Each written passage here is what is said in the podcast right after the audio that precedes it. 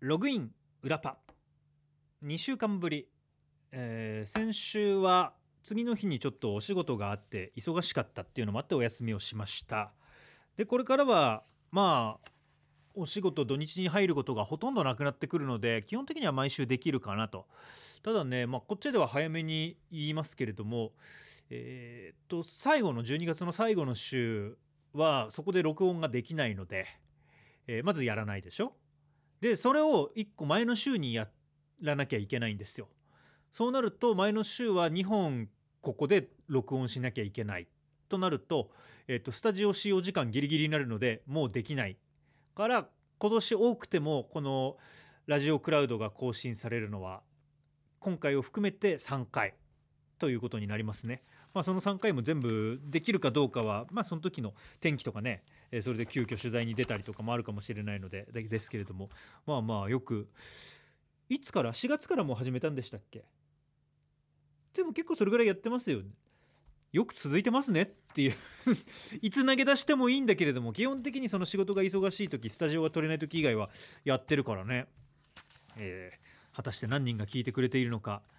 メールです。ラジオネームただのファン。北海道弁で言うと「わやです」ハードディスクが壊れました。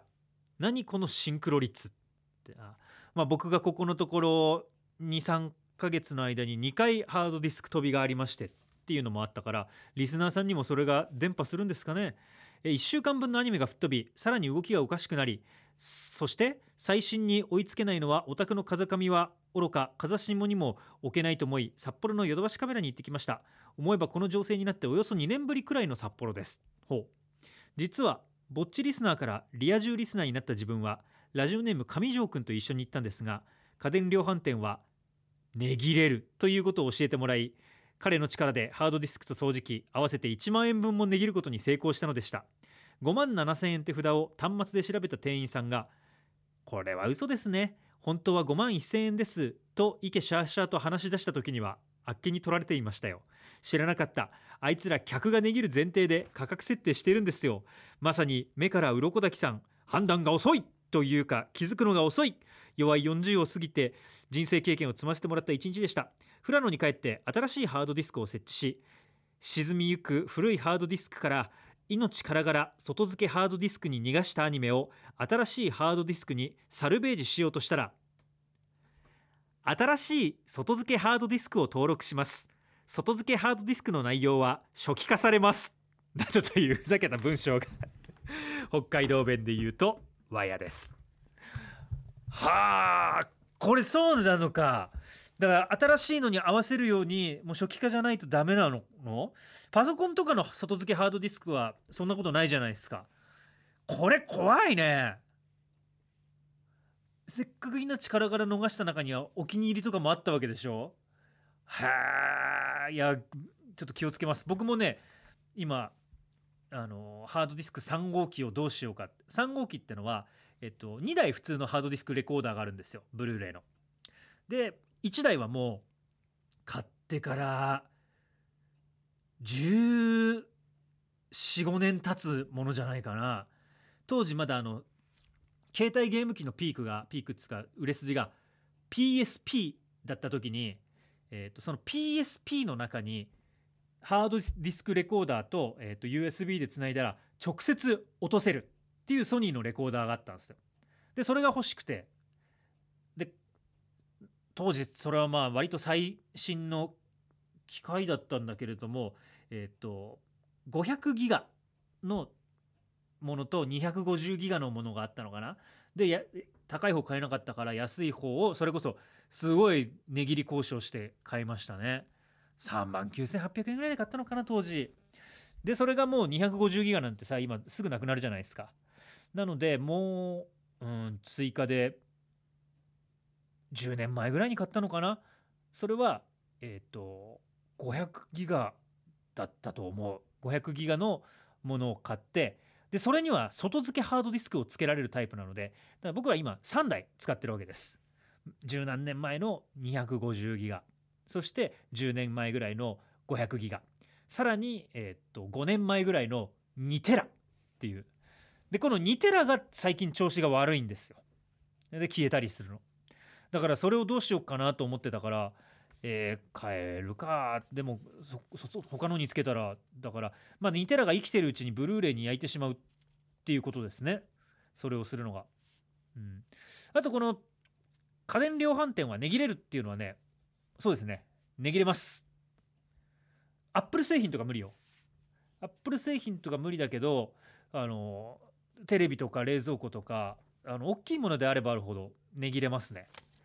まあね。あの値切ることを分かっていて高め設定してるのか動画なのかっていうのはね本当はだってお店としても値札の通り売りたいのは売りたいけれどもっていうところだからそこばっかりはねあのそれぞれが買った時に満足してればあの時値切れたかもしれないっていうのはあるかもしれないですけどいいんですよ。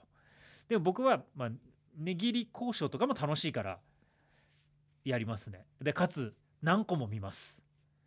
ヨドバシ見てビッグカメラ見てヤマダ電機見て。まずそれぞれ値段チェックしてみて。うん。その一番安いところにもうちょっと言うかな。で多分つわものはビッグカメラさんだったらいくらにしてくれたんですけどって言って他のところに行ったりもすると思うんです。ただまあそこまですんな僕はなんかちょっと気が引けるので比べてでここだって決めたところでもうちょっと交渉するぐらいかな。なん今使えるか分かんないけど昔は結構ねなんか例えばままず行きます欲しいものがあったらこれもうちょっと安くならないですかって言うと店員さんが、まあ、電卓出してここまでだったらって言って見せてくれるんですよ。でそれと事前に調べていたそのネット価格アマゾンとかじゃダメだよ。アマゾンとかだとあの料金帯が変わってくるから例えばまあ、ヨドバシカメラだったらヨドバシカメラで、えー、店頭の価格とネット価格が違ったりするんですよ。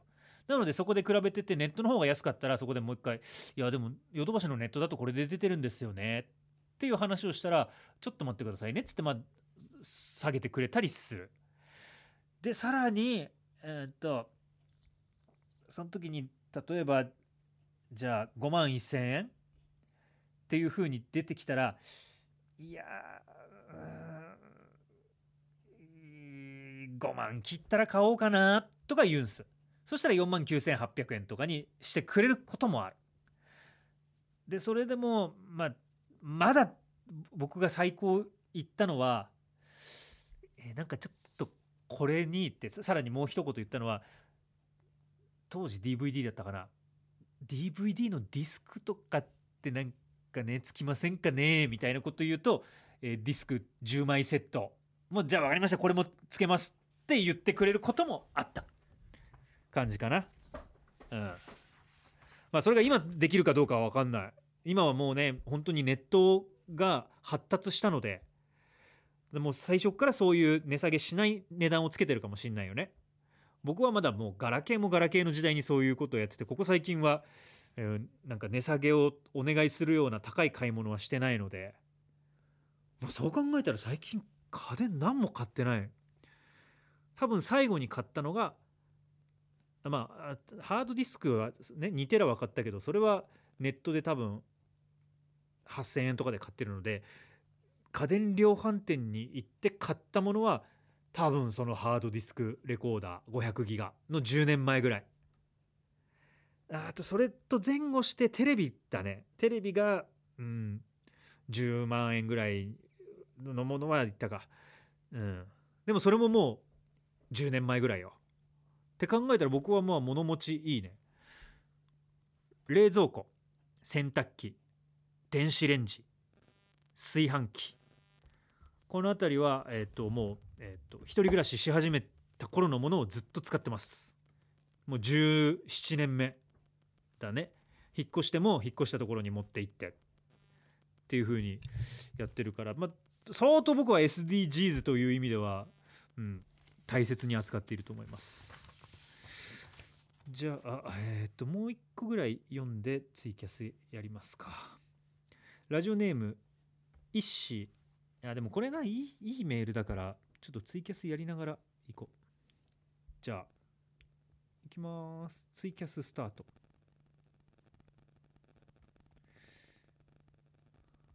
ちょっとだけ。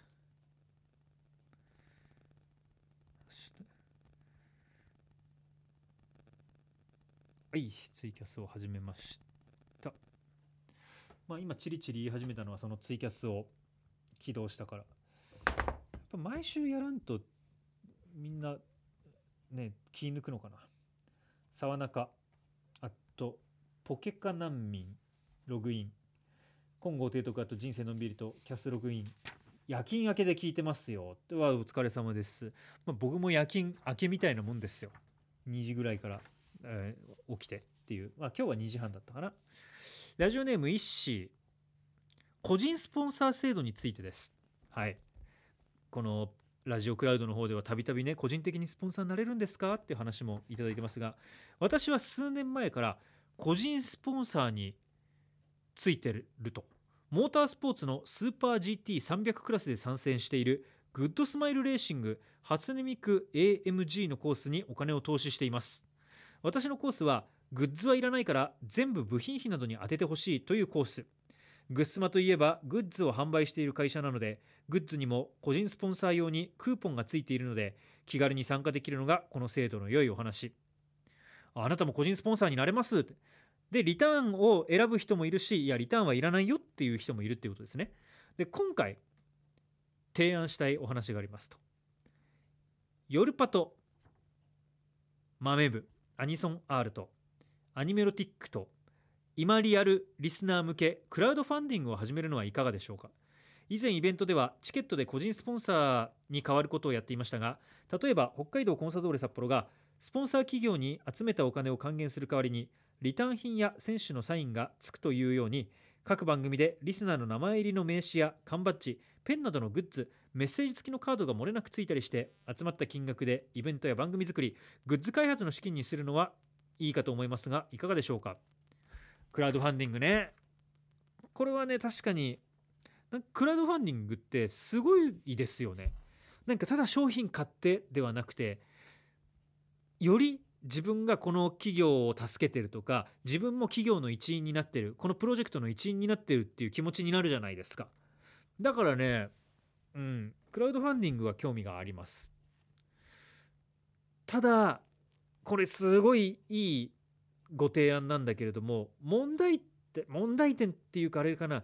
このね例えばえーといろんな番組とかいろんな企業が合同になることでプラスになるっていうのは、まあ、それぞれのねリスナーがいて受け口が広がるっていうことだと思うんですけどちょっと今あのお付き合いがない後半2つは分からないですがヨルパとマメ部がセットになってもリスナーの間口は広がらないんじゃねえかっていう説ね。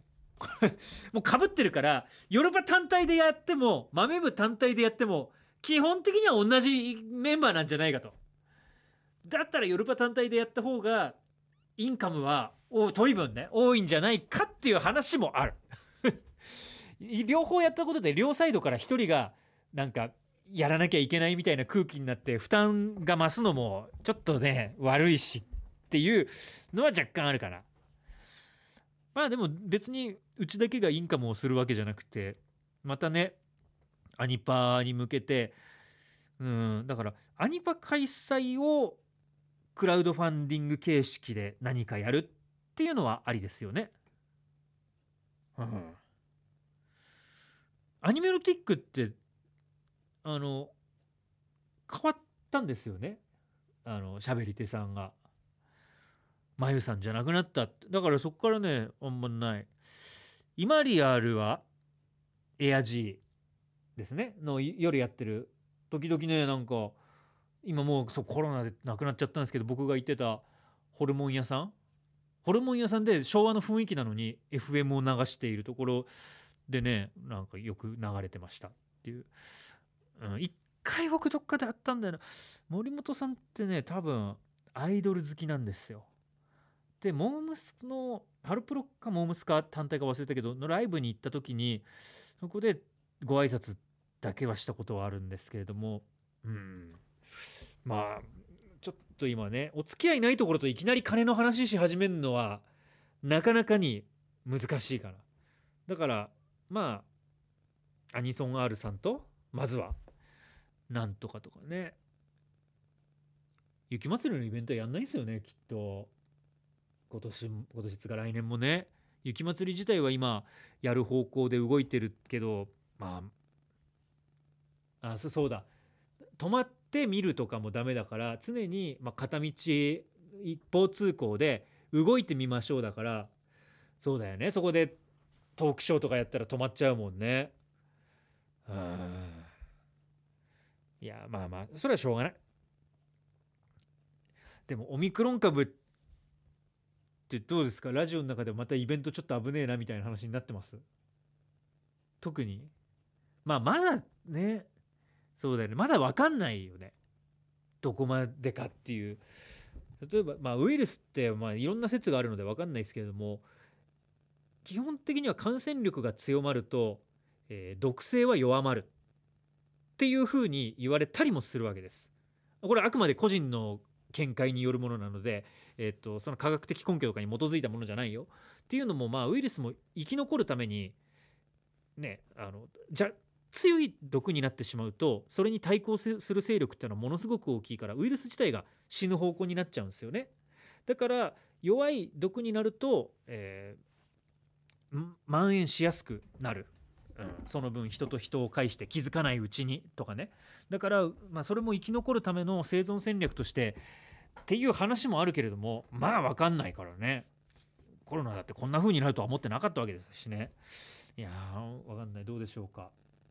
えー、ツイッターの方いきますか。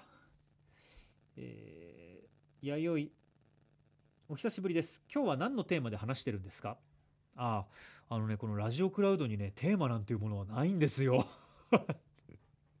僕が喋りたいことをただ垂れ流すっていうだけではあるんですけど、今は個人スポンサー制度について。今後提督。私もスポンサーってわけではないですけど、麻雀が好きで、プロ麻雀の M リーグ渋谷アベマスの会員サポーターとして応援しているのでなんかファンクラブみたいなのがあったらなと思ったりおー。そっかファンクラブね。会員制のね。そういうのはちょっとあるかもしれないですね。えー、沢中。豆部聞いても出てくる名前がヨルパと変わらん問題。そうね。あとさらにね地方競馬とか競輪と個人協賛レースってのがあるからさ誰々プレゼンツまるコーナーとかどうですか？いやそうなんです。だからえー、っと例えばじゃあ今日見てる、まあ、パラディンの名前を勝手に使いますがつぶやいてくれてるパラディンプレゼンツ下の句。でしょ。いやそれにいいよ。下の句の冠のためにまあ下の句だったら格安でいいかな。うん。その冠のために何万とかねそういう話だったらあるかもしんないですよね。まあ、だって今ってさ「オールナイトニッポン」は結構それやってるんですよ。既存のコーナーをどこどこプレゼンツであの佐久間信之さんのはお菓子のメーカーがも元あるコーナーについていたりあとは、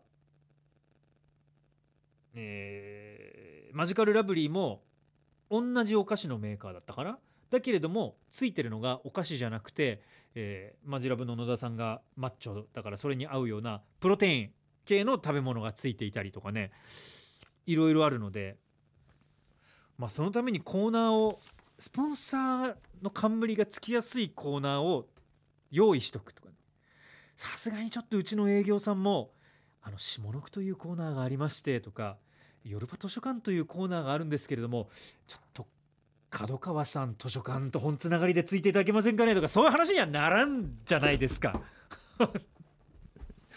うん、なのでそうね。なんだろうな。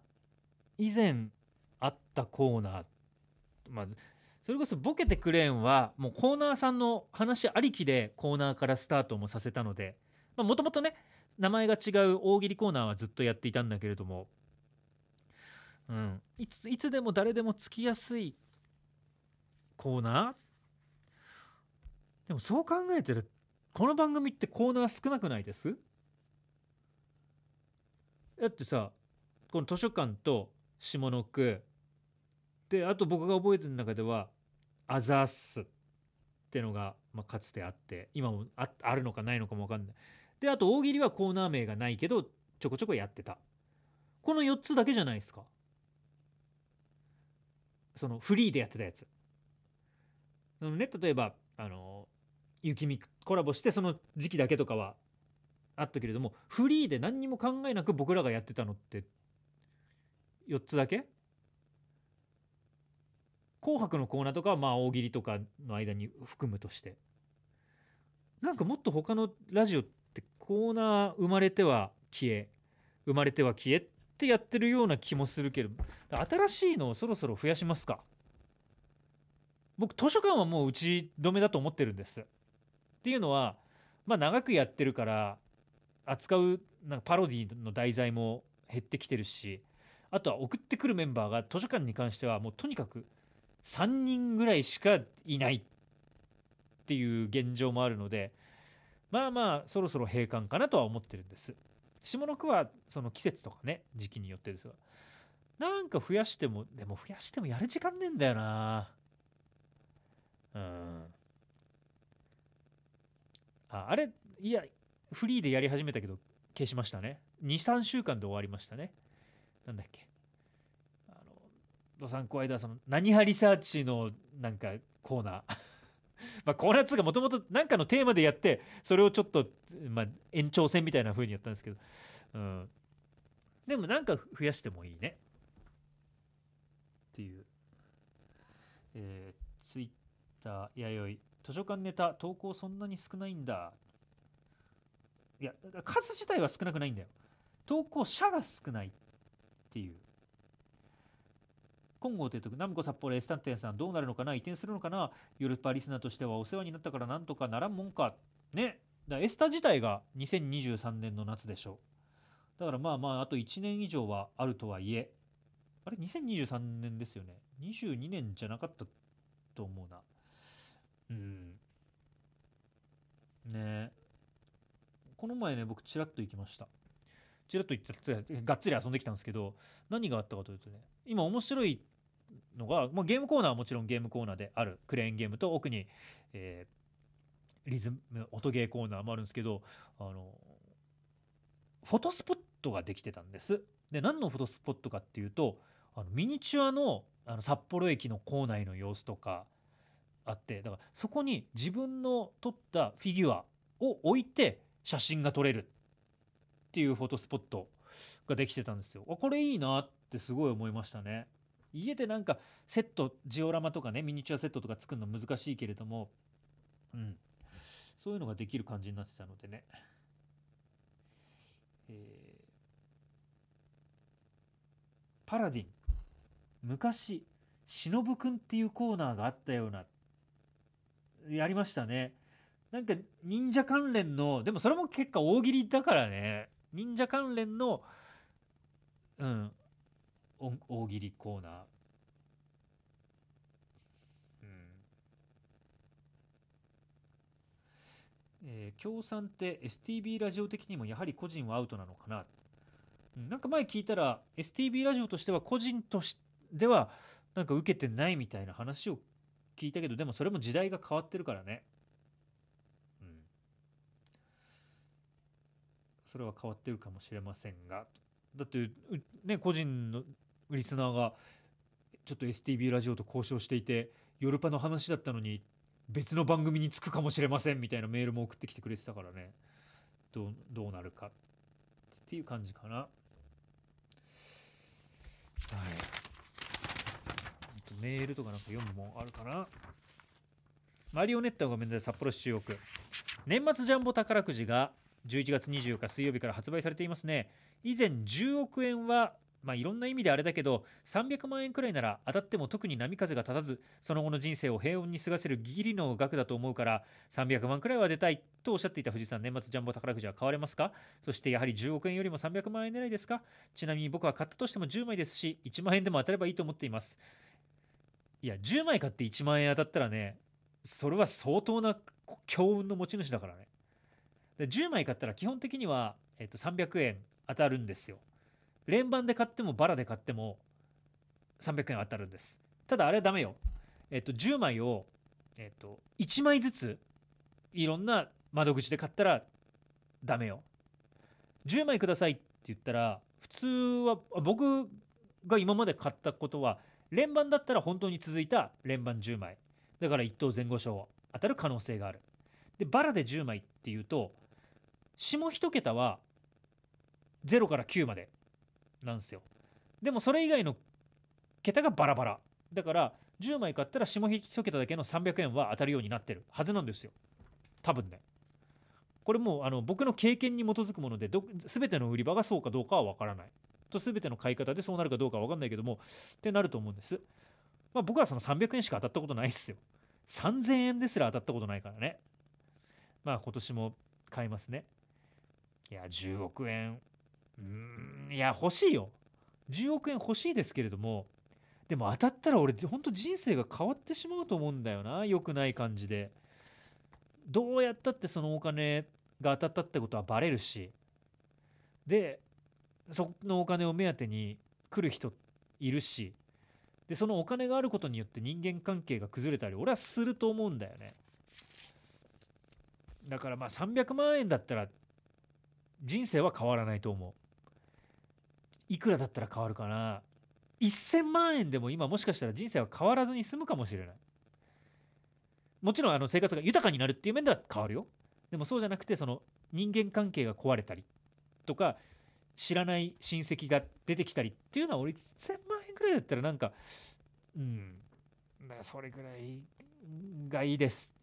それぐらいでとかじゃないです。それぐらいがいいです。ぱ10億円当たったらもう震えてなんかもっと自分に良くないことが起こりそうでビクビク過ごさなきゃいけなくなったら俺は人生はつまらないと思うんですよ。うん。ね。それはいくらお金あっても怯えて暮らす世の中は嫌だな。しかも怯えなくてもいいかもしれないわけじゃないですか。10億円持ってるってのは知ってんのは自分だけ他の周りは何にも思ってないのに僕だけが怯えて暮らす世界になる可能性があるわけでしょうん、それは嫌だな。なんでね、もちろん悪いことはしちゃダメよ。しちゃダメだけども、それによって怯えて暮らすんだったら自分のせいとかさ、怯えて当然みたいな正当なのはあるけど、宝くじ当たって怯えるとか、それは嫌ね。KS、高額当選しても働きますいや、そこよ。そこも生活が変わるかどうか。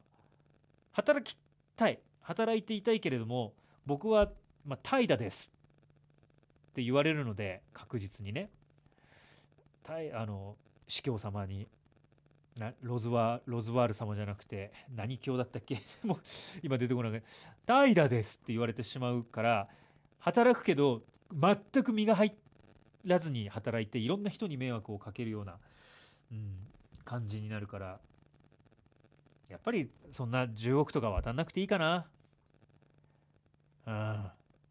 でも競馬のこの前の300万とか当たり見たかったね。あのね、エリザベス女王杯とか、そういうのを当ててみたいってのはありますね。弥生、大金イコール藤原竜也しか思い浮かばない。カイジの世界。ょっとイカゲームってね、あの、面白いみたいですからね。韓国版カイジとか言われますけど。えー今後提督藤井さん有馬記念で一発いきましょううん有馬記念もまずねチャンピオンズカップがありますからチャンピオンズカップあって阪神ジュベナイルフィリーズがあって朝日杯フューチュリティステークスがありでも有馬記念？でホープフルステークスに行くという。まだ G1 が5レースも残ってたりするわけでしょ、うん、まあまあまあ。どれかいくかな？この前のねジャパンカップは当たりましたよ。3連単。えー、1番人気3番人気2番人気だったので1900円とかだったかな？3連単1900円とか。でもそれを500円持っていたのでえー、っと8500円だったか9500円になったんですよ。だからトータルで2000円ぐらいプラスになりましたね。全部買った分と当たった分っていうので。うん。颯ジャパンカップ配当は低いけどめちゃいいレースでしたよね。いやそうなんですよ。なんかいい当たったのがこれだけかって思うレースもあるんだけれどもガチガチに決まっちゃって。やっぱりコントレイルがねあの優秀の美を飾り僕そんなに競馬めちゃくちゃ詳しいわけじゃないけれどもまあそれなりに見て無敗の三冠馬って言ってね取ったけれどもその三冠以外 G1 取ってないと。無敗の三冠馬っていう格を保つためにもそしてこれから守護馬になるためにももう一個 G1 を取っている最後ねあの3歳の世代から4歳になって負け続けて終わったではなくてやっぱり三冠馬の威厳を保つっていうことも踏まえてあの強さもすごい良かったよ。うんだからまあまあ僕もプラスにもなったし若干ね悔いなしですね。あれ今年なんか安田記念で12万か13万の馬券を取ったっていう話もしたのでトータルではね今年はプラスになってるはずなんですよ。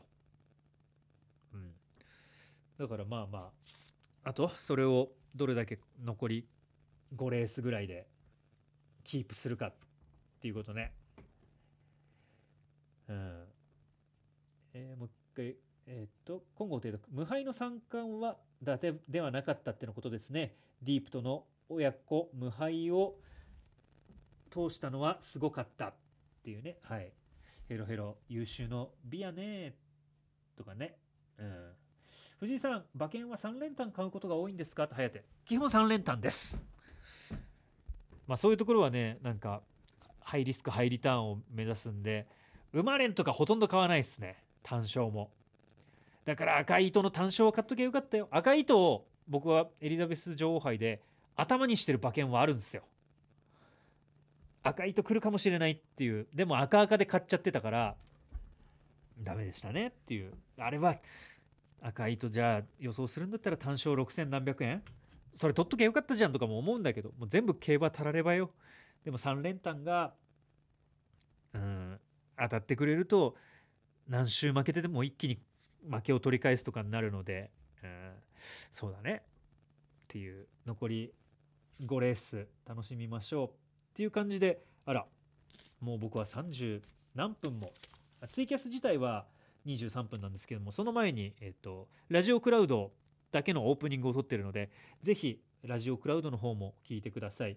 そして何より明日の夜11時半からの夜パ本編も聞いてください。ということで、えー、そろそろ終えますよ。みん大体1回は来てくれたみんなの名前を読んだかな。ちょっと読み漏らしがあったらごめんっていうことなんですけども。サックのシスター個人スポンサーのコーナーっていうのは面白いかもしれないですね。とかね。そう。まあまあまあそういうのもなんか。だから今回はあれだね。クラウドファンディング。なんか動きができないかっていうことですので。はい。いろいろ考えます。じゃあまたログアウト。